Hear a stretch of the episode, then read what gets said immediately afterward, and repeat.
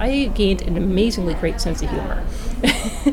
Because there's nothing quite like having to deal with all of that stuff to eh, stuff happens and all you can do is what's your attitude toward it right? That's just, it's the truth for anything right? It's it's it's you know i have no control over some of the things that happen to me. All i control is my reaction to it. And what i took from that was i ended up having a great sense of humor. I ended up being sort of um, sort of a buddy for other people going through the same surgery so i could tell them not what my experience was, but answer all their questions. A lot of times patients are afraid to ask doctors questions or they're embarrassed. And we're talking about a GI service, we're talking about poop and you know, and like, can I have sex with an ostomy bag? Like who am I gonna ask that question to? I found somebody, it was another person who had gone through it.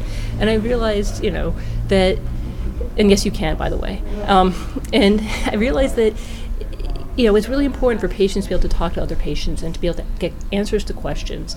You know, when someone would say to me, oh, the day is going to come when you know you're only going to need to go to the bathroom, you know, fewer than 20 times, that will be a great day. Who's going to tell you that stuff?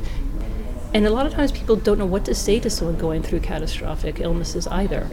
And you know, what I would say to someone who wants to know what to say to somebody is don't tell them that this is going to be the last time something bad is going to happen. Don't tell them that. Certainly, don't tell them that somehow they'll be a stronger person for it. I'd be able to lift the Empire State Building if that were the case. It's you know empathy. It's listening. It's saying things like that must be really hard for you.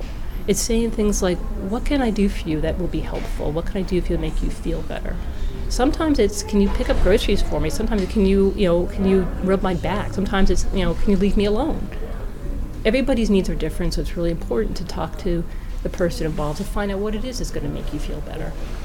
And the other thing I took from that was I not only became sort of a patient advocate and a patient experience person, I do that work now professionally, but I also do work in teaching doctors and nurses and healthcare providers and patients how to talk to each other and, and how what the responsibilities are to each other.